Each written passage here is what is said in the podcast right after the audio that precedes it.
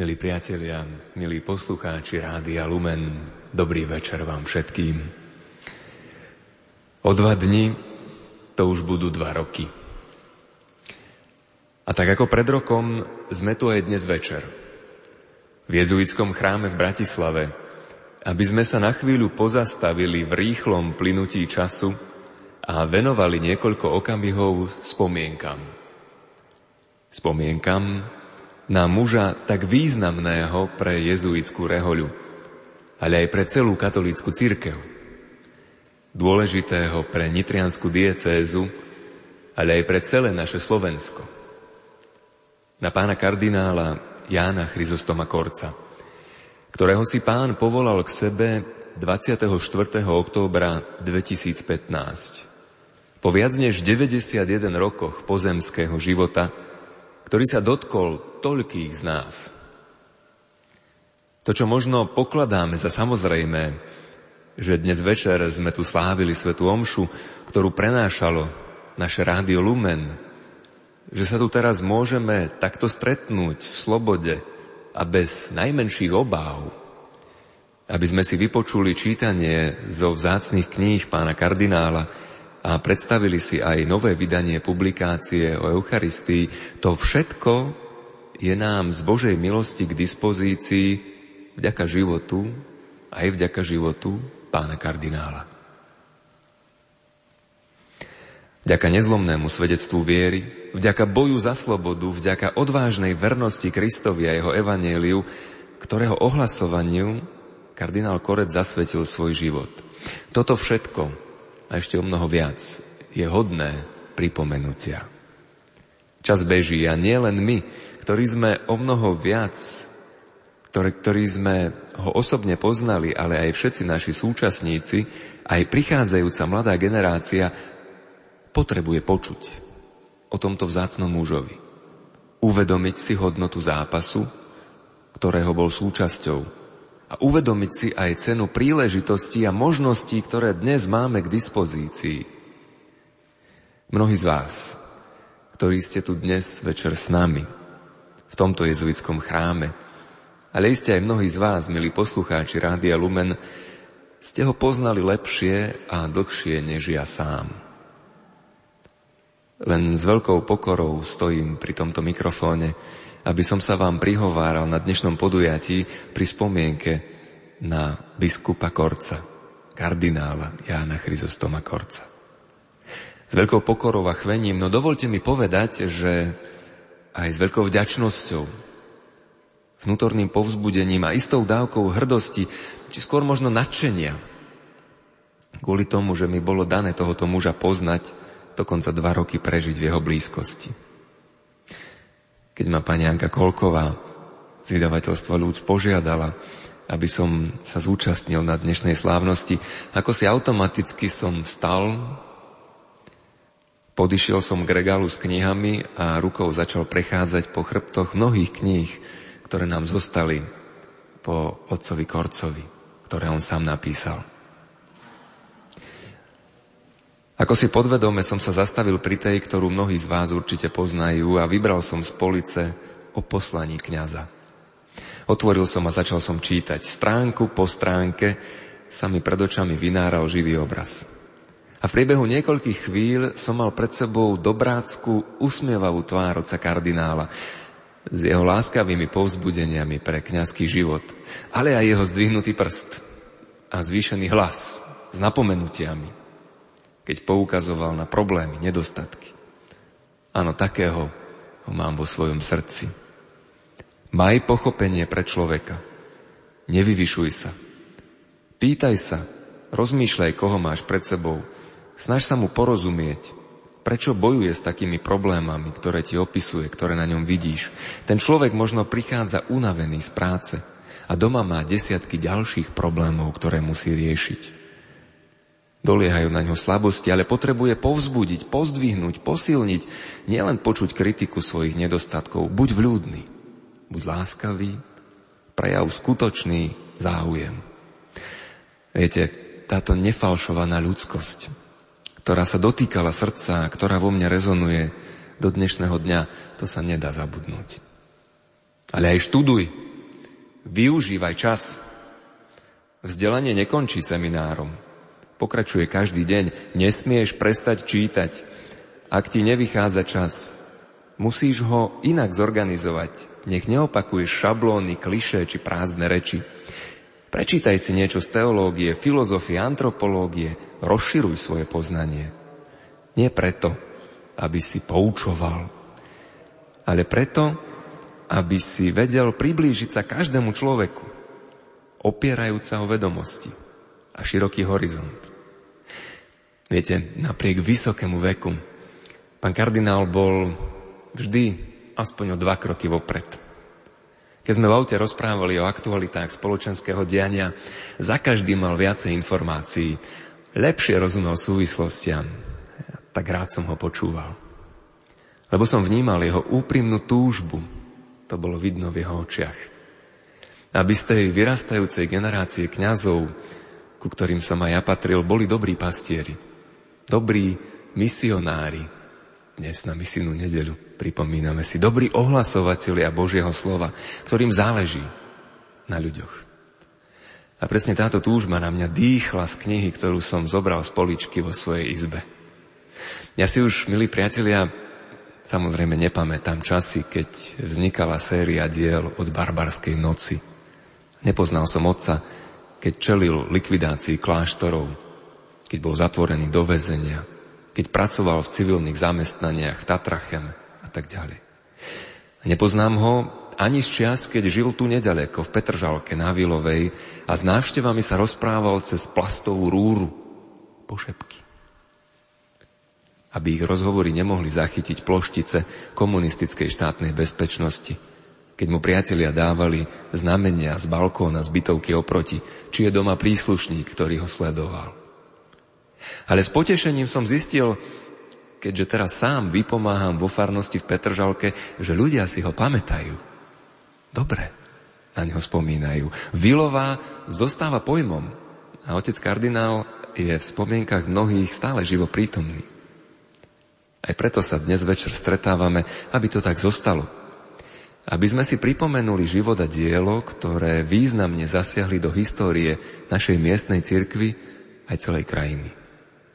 Dnes večer Viete, zhodou zvláštnych okolností o to viac, že práve v tento deň si milosrdný pán Boh povolal do väčšnosti Pátra Emila Krapku, jedného z mála ešte žijúcich priateľov, súčasníkov pána kardinála, ktorého on sám predo mnou mnohokrát spomínal. Podobne ako Jána Korca a Emila Krapku odsúdili. V roku 1960 uväznili spolu s ďalšími na čele s biskupom Korcom, lebo tajne študovali, vyučovali teológiu. Odsúdený pracoval mnoho mesiacov v bani Tmavý dúl v severovýchodných Čechách. Odtiaľ bol eskortovaný do väznice vo Valdiciach, kde tak ako biskup Korec pracoval v brúsiarni skla. A medzi väzňami dostala táto časť väznice pomenovanie Vatikán – pretože mnohí boli odsúdení a väznení ako v úvodzovkách vatikánsky špióni proti komunistickému režimu. Pater Krapka neskôr viedol tajne účinkujúci teologický inštitút spoločnosti Ježišovej na Slovensku. Vychovával budúcich kňazov. Vyučoval filozofiu, teológiu. Po obnovení slobody a po oficiálnom obnovení činnosti reholí neskôr pôsobil ako rektor Teologického inštitútu svätého Aloiza a v roku 1997 pripravil jeho premenu na Teologickú fakultu Trnavskej univerzity na Aloiziánu, ktorá funguje dodnes a v ktorej bezprostrednom susedstve sa aj v tejto chvíli nachádzame. Milí priatelia, súčasníci pána kardinála Korca nás pomaly, ale isto opúšťajú. Odchádzajú na väčší odpočinok do Božieho pokoja, kam sme pred dvomi rokmi odprevadili aj nášho drahého otca.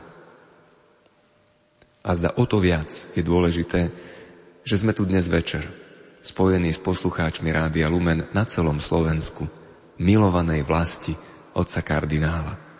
Aby sme spomínali. Ale nie len to. Aby sme vo svojich mysliach a srdciach sprítomňovali povzbudenia tohoto vzácneho muža. Aj v našich časoch. Ba dovolím si povedať, práve v našich časoch, o to viac v našich časoch sú aktuálne. Aj keď mnohé z nich boli písané, ako otec hovorievali, v montérkach. Ale hodia sa aj k tým najlepším šatám. Mnohé uzreli svetlo sveta v časoch neslobody, no potrebujeme ich počuť aj dnes, keď slobodu pokladáme za samozrejmú a blahobyt sa pre niektorých stal novým imperatívom, avšak bez spomienky na Boha, od ktorého pochádza všetko dobré a ktorého tomuto svetu s odvahou otec kardinál ohlasoval. A preto vítajte, milí priatelia a rozhlasoví poslucháči, na tomto dnešnom večere. Želám vám, aby potešil vaše srdcia, tak ako sa potešilo to moje, keď som v týchto dňoch s vďačnosťou premýšľal o Jánovi Chryzostomi kardinálovi Korcovi. V tejto chvíli poprosím pána Jozefa Šimonoviča o prednes textov z diela otca kardinála, ktoré pre nás vybrala a pripravila jeho dlhoročná spolupracovníčka, starostlivá pomocníčka, sestra Františka Šreková. Pán Šimonovič, nech sa páči.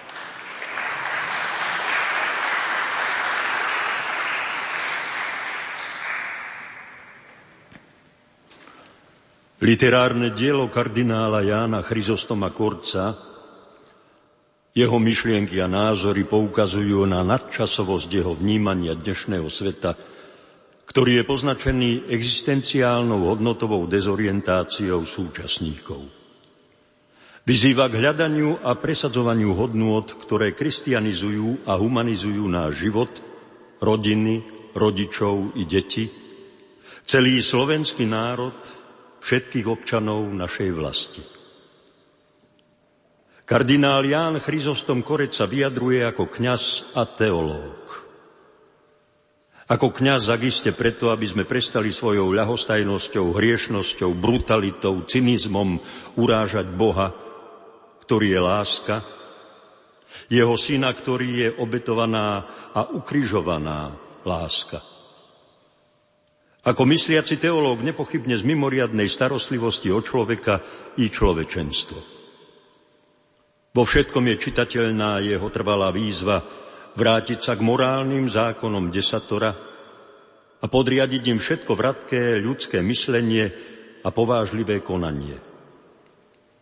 Aby po nás zostali katedrály, nie zrúcaniny. Vypočujme si malý výber z bohatstva myšlienok kardinála Korca. Jedným z veľkých neduhov dneška je neochota ľudí dôkladne a dôsledne premýšľať. Ľudia našich čias si odvykajú, alebo si už odvykli myslieť i premýšľať. A preto je dnes výsledok neochoty myslieť žalostný. Reči a články v novinách sú často nezodpovedné, nezodpovedné sú aj postoje a činy. Ľudia nemajú solídne, odôvodnené názory. Menia ich zo dňa na deň a nepripisujú tomu nejaký význam, pretože nepripisujú význam pravde. Pravde o živote, o človeku, o národe a o svete. Keď sa chytia nejakej myšlienky, ktorá je čiastková a nevystihuje celok pravdy, ani potrebu celku života. Urobia zo svojej malej a čiastkovej myšlienky čosi absolútne, za čo vášnivo bojujú.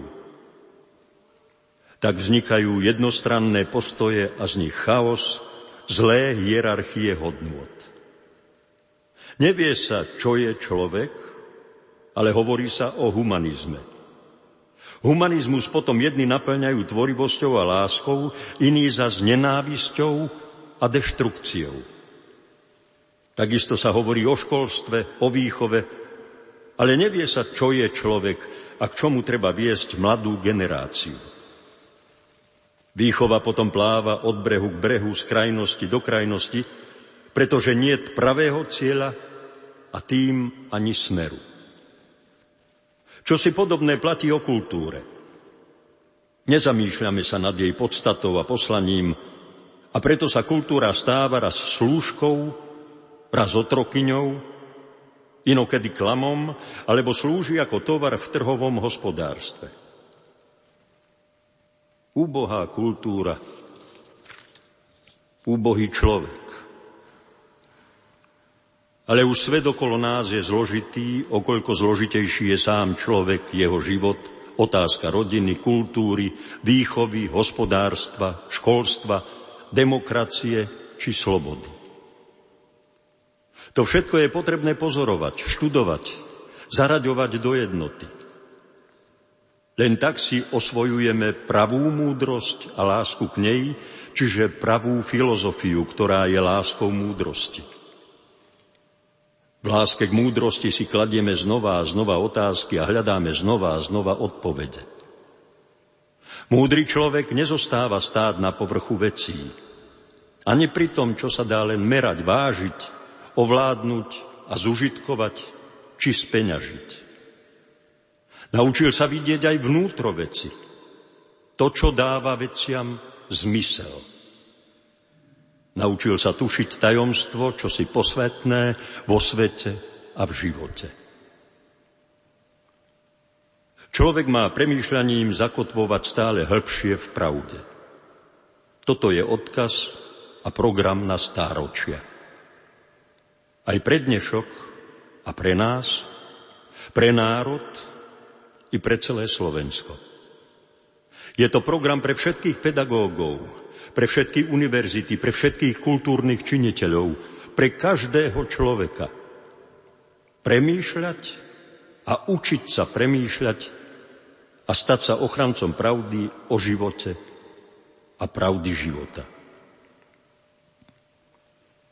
Manželstvo a rodina, ako sme ich postáročia v Európe i na Slovensku chápali, patrili k identite našich národov.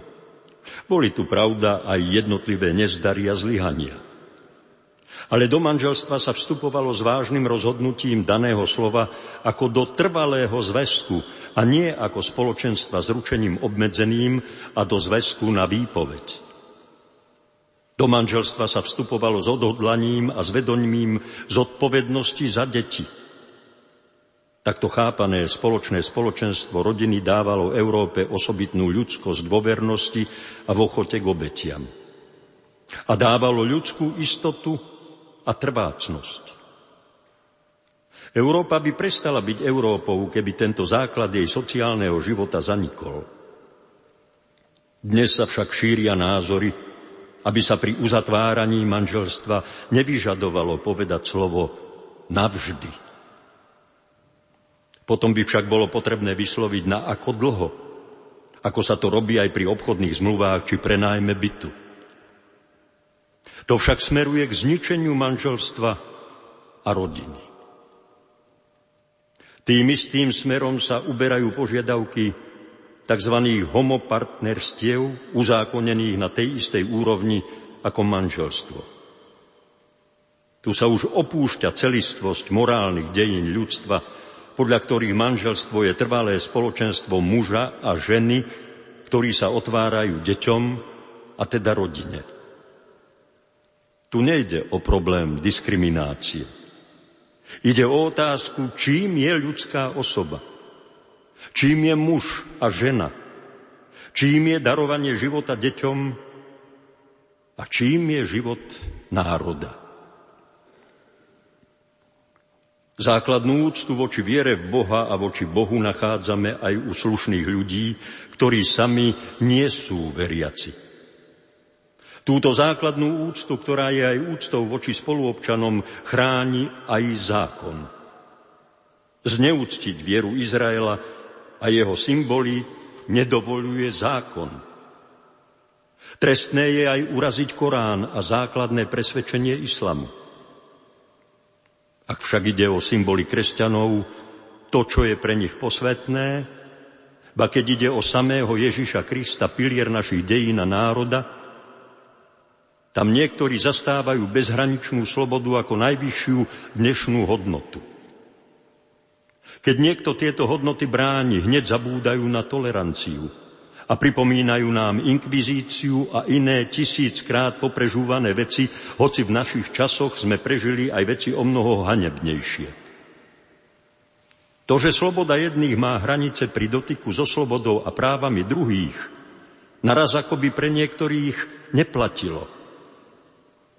A tak sa píšu hanobiace knihy, Premietajú rovnaké filmy, televízne inscenácie a relácie bez zábran a bez hamby, a to aj v krajine, kde sú milióny kresťanov.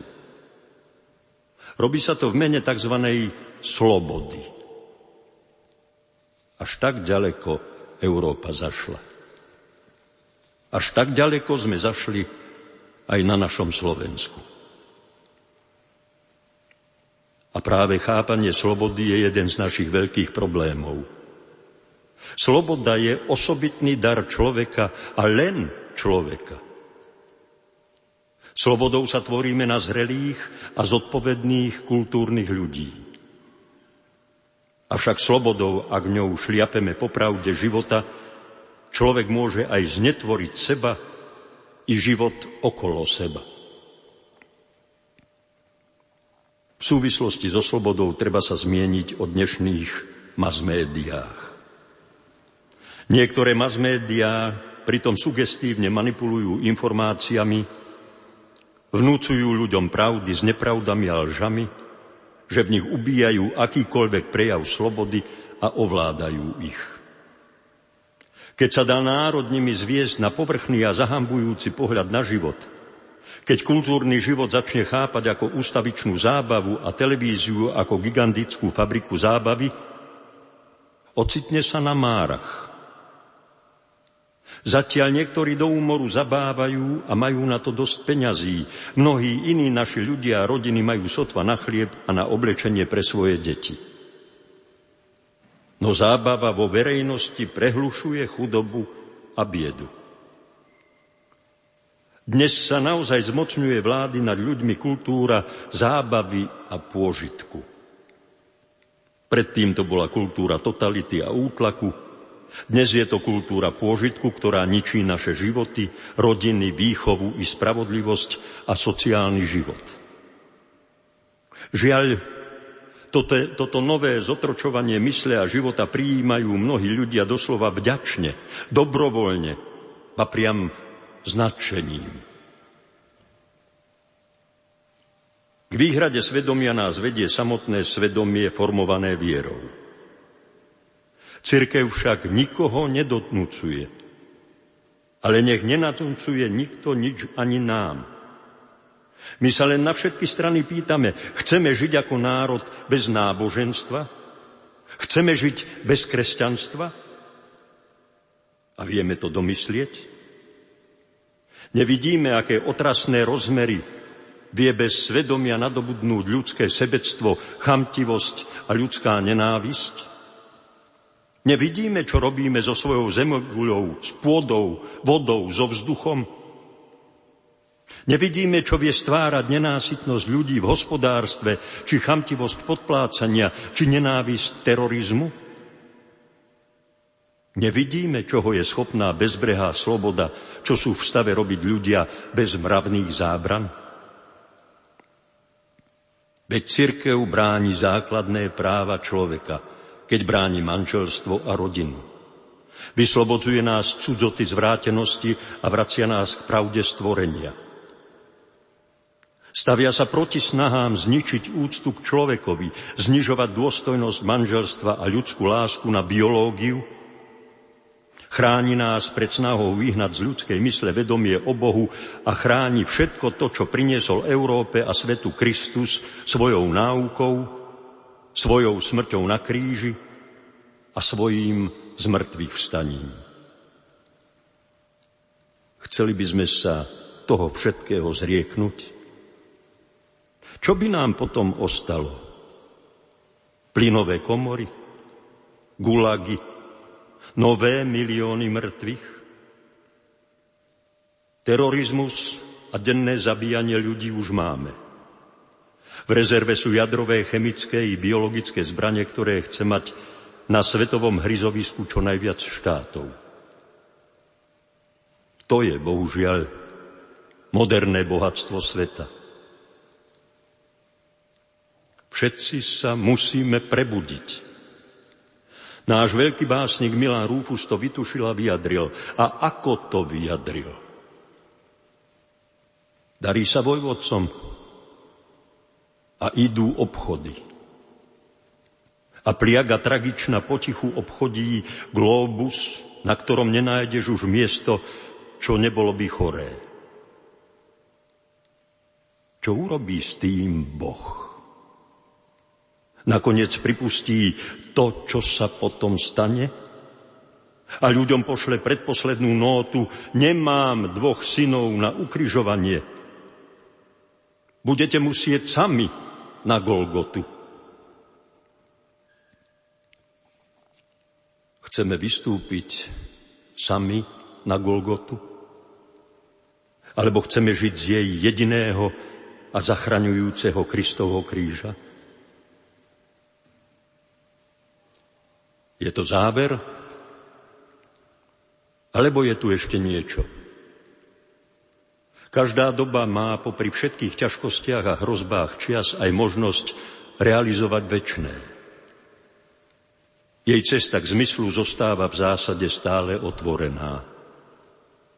To isté platí aj o konkrétnom človekovi, ak zotrváva v kreativite, ak objavuje tajomstvo trvania života teraz a tu, ak si chráni možnosti žitia a duše v čase, otvorený pre nekonečno, ktorým je Boh. Ak človek prijíma jeho slovo a prísľuby, je stále na ceste do budúcnosti života. Dodávam, kresťanstvo nám o tom hovorí o mnoho viac, keď nám hovorí o Ježišovi Kristovi. Život v Bohu cez Ježiša Krista sa už pre nás začal. V ňom sa začal pre nás už život väčšnosti. Celé kresťanstvo nám zjavuje, že náš väčší život je už skutočnosťou. Začal príchodom Kristovým, zrodením cirkvy a pre mňa uprostred nej mojím krstom. Ak naozaj veríme vo väčší život – Stačí nám sekunda, aby sme si uvedomili, že väčší život sa už začal. Čo z toho plinie? Nečakajme na nič. Začneme i hneď vedome žiť svoj väčší život. Žiť. Žiť. Každý chce žiť. Viac, dlhšie zabezpečenie trvalo navždy. Ako len sledujú ľudia správy biológov a lekárov o možnosti predlžiť si život. Ako len ľudia hľadajú a kupujú omladzujúce prostriedky, aby si predlžili život. Ako len nechceme zaniknúť. Táto túžba po živote čo si prezrádza. Pravý, skutočný život je len ten, ktorý nezaniká a je nezničiteľný. Náš život, tunajší náš život sa rozpadá. Jediný nezničiteľný a neotrasiteľný život má Boh. Chcete žiť? Nehľadajte v prvom rade tabletky. Hľadajte Boha. Chcete žiť? Nehľadajte v prvom rade škodlivé praktiky, lež Eucharistiu. Chcete žiť? Nehľadajte v prvom rade psychiatra, aby vám pomohol uvoľniť nervy. Hľadajte najprv Boha v modlitbe aj v spovednici. Chcete žiť? Buďte spojení s Bohom v milosti a rozvíjajte si toto spojenie s Bohom cez Ježiša Krista. On jediný vám môže dať život na veky. Večný život so vzkrieseným pánom v dome jeho otca má byť požehnaným prístavom našej tvorivej ľudskej slobody.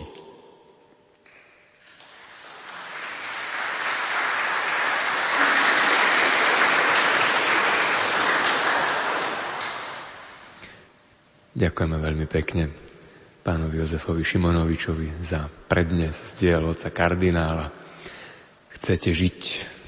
Myslím, že na túto otázku každý jeden z nás by zhodne odpovedal. Iste, chceme žiť. Prameňom života, života väčšného je v našej viere práve Eucharistia. A v týchto dňoch tešíme sa z toho, že prichádza k nám nové vydanie publikácie otca kardinála o Eucharistii. A tak ja poprosím otca Daniela Diana o jej predstavenie. Nech sa páči, Daniel, máš slovo. Ďakujem. Spomienky. Také je dobré, že nie som počítač. Sú v ňom mnohé úžasné veci, ale stačí jedno malé stlačenie jedného gombika na klávesnici a všetko je v okamihu vymazané. A mňa ako človeka Boh stvoril s tým, že mi ostávajú spomienky. A tak rezonuje množstvo myšlienok, ktoré sú veľmi úzko prepojené s témou, ktorá je tu, v tej knihe o Eucharistii. Kedy som prvý raz Počul to meno Korec, Púchovská fara a v nej farár monsignor Ján Štefan Palkovič. A spomienka na strašné 50. roky, kedy najväčším hriechom človeka tej spoločnosti bolo, že bol katolícky kňaz. V rokoch 1954 až 1961 bol v Bošanoch. A do Bošian častejšie prichádzal Ján Korec. Prichádzal aj do tej malej, veľmi zlej kaplánky, myslím po tej stránke stavebnej, vlhkej, mokrej. A odohrávali sa tam úžasné rozhovory, na ktoré si tento kňaz Púchove na Púchovskej fare spomínal. A pýta sa, kaplánko, viete mi povedať, v čom môže byť sila? Najväčšia sila pre človeka – a ten kaplánko sa díva a hovorí predsa v duchovnom živote. A Jan Korec hovorí, vedieme diskusiu, debatujeme.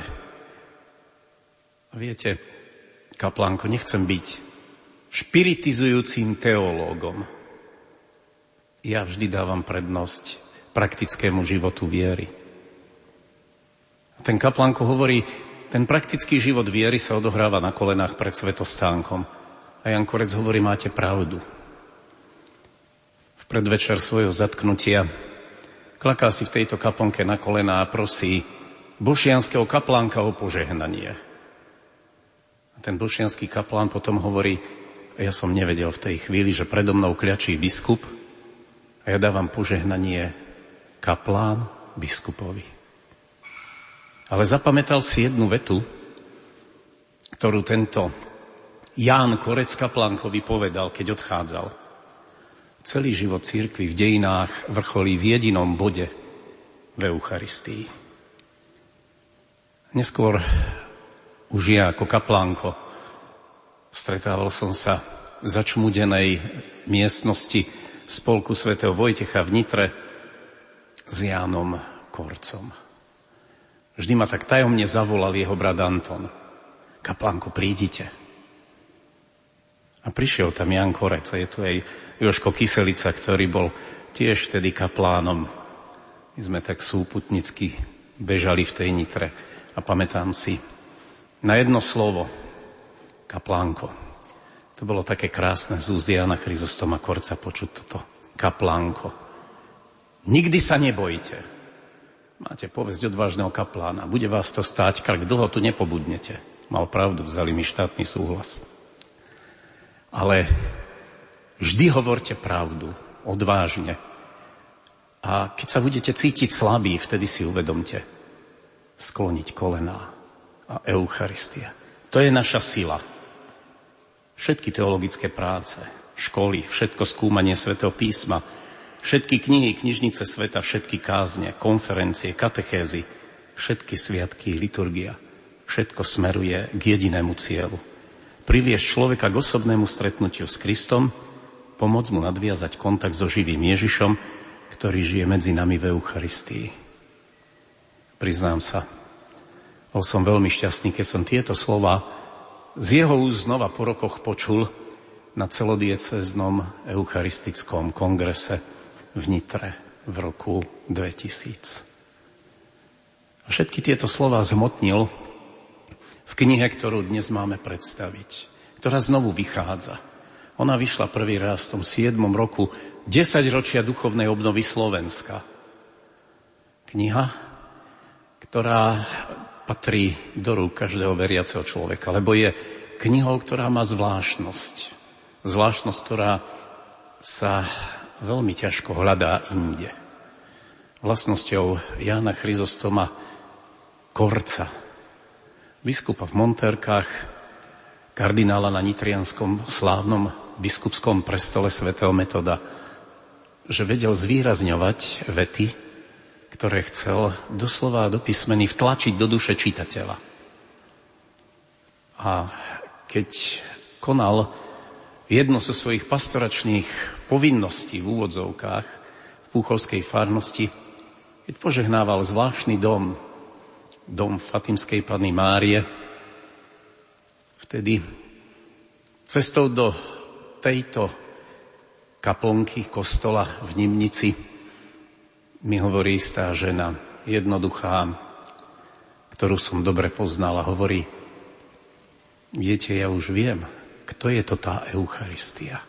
Nie, čo je Eucharistia. Lebo ja som si kúpila tú knihu pána kardinála, lebo vy ste ju tak odporúčali v katolických novinách a ja už viem, kto je to tá Eucharistia. Pri obede Verný výzve, ktorú kardinál adresoval mladému kaplánkovi v začadenej miestnosti spolku Sv. Vojtecha v Nitre. On sa postavil a hovorí, eminencia, budem veľmi otvorený. Teším sa, že nikdy nebudete typom teológa kardinála Ratzingera. Všetko zmeravelo. Drzán, čo si to dovoluje. Kardinál sa díval a čakal, čo bude ďalej. Ja hovorím, teším sa, lebo viete, už šiesti alebo siedmi raz študujem úvod do kresťanstva od kardinála Ratzingera a stále mu nerozumiem. Ale viete, je niečo úžasné počuť slovo človeka, ktorý nemá teologické vzdelanie a on vám povie, že vďaka vašej knihe už vie, kto je to tá Eucharistia. Vtedy sa kardinál tak usmial tým svojim typickým úsmevom. A bolo vidieť, ako ho teší, že práve Jednoduchý človek rozumie jeho slovu. Vždy mal istým spôsobom odpor voči špekulatívnym teológom. Pamätám si a dodnes veľmi živo, ako hovoril, nikdy sa nedávajte titulovať slovom teológ. Ja to vidím aj dnes, mnohí radi používajú tento výraz, teológ. U mňa teológom je kardinál Ratzinger alebo Walter Kasper, kde sa ja môžem na nich hrabať.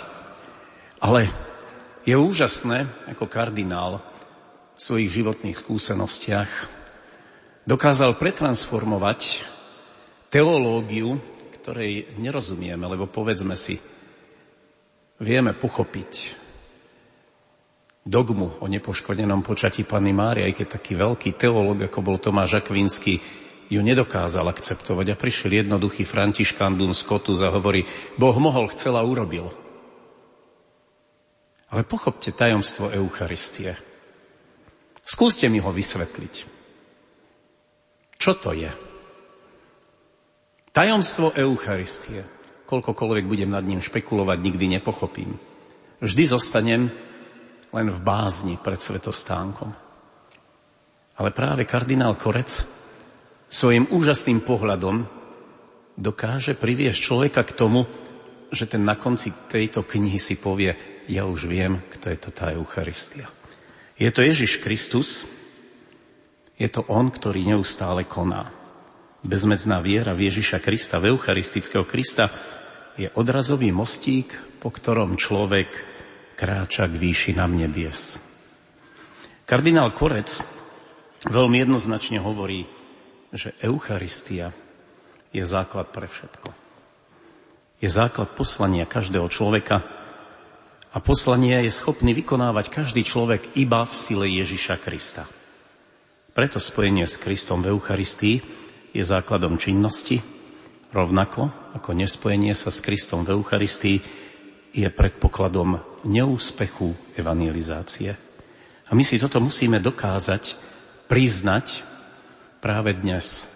Keď je v úvodzovkách toľko teológov, ktorí tu špekulujú nad pravdami viery a pritom stačí siahnuť skutočne po knihe kardinála Korca, aby sme pochopili, obrovské tajomstvo lásky skryté v Eucharistii.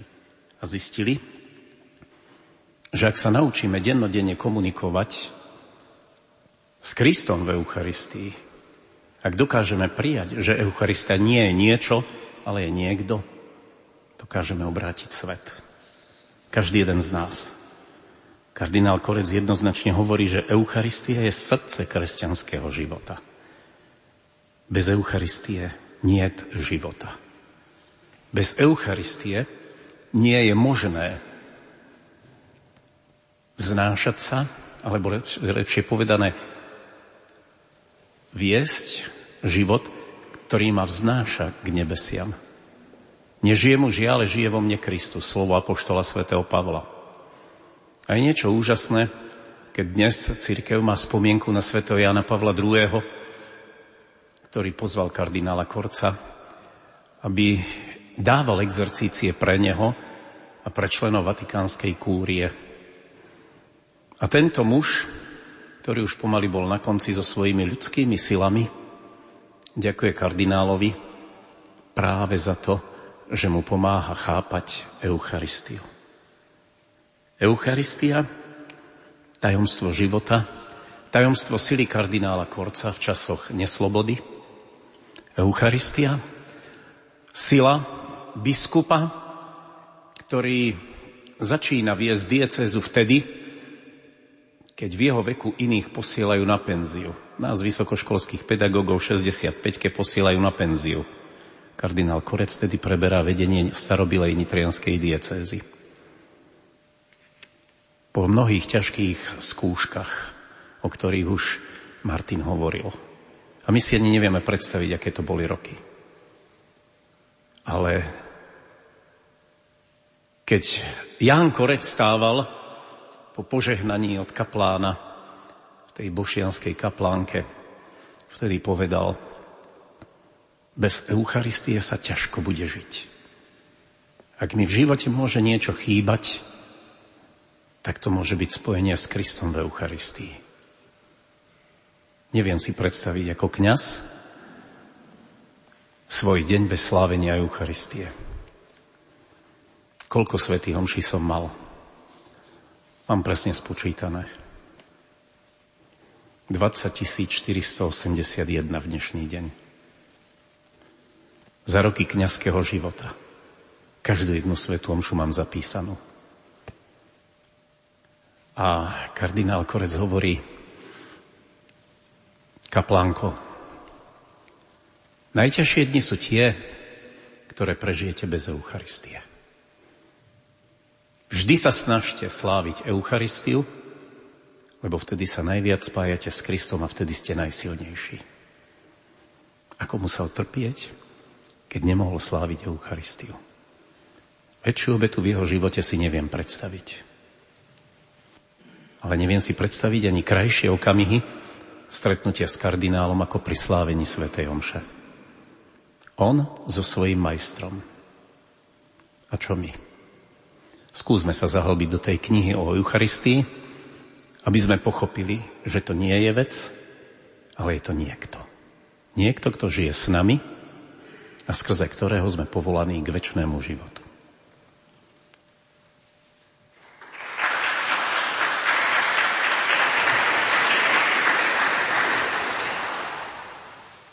Veľká vďaka otcovi Danielovi Dianovi za predstavenie, úvod do tejto novovydanej publikácie, ktorá je k dispozícii potom na kúpu aj vzadu v kostole. Ja ešte v tejto chvíli poprosím o krátučký úryvok z tejto knihy, o jeho prečítanie pána Jozefa Šimonoviča.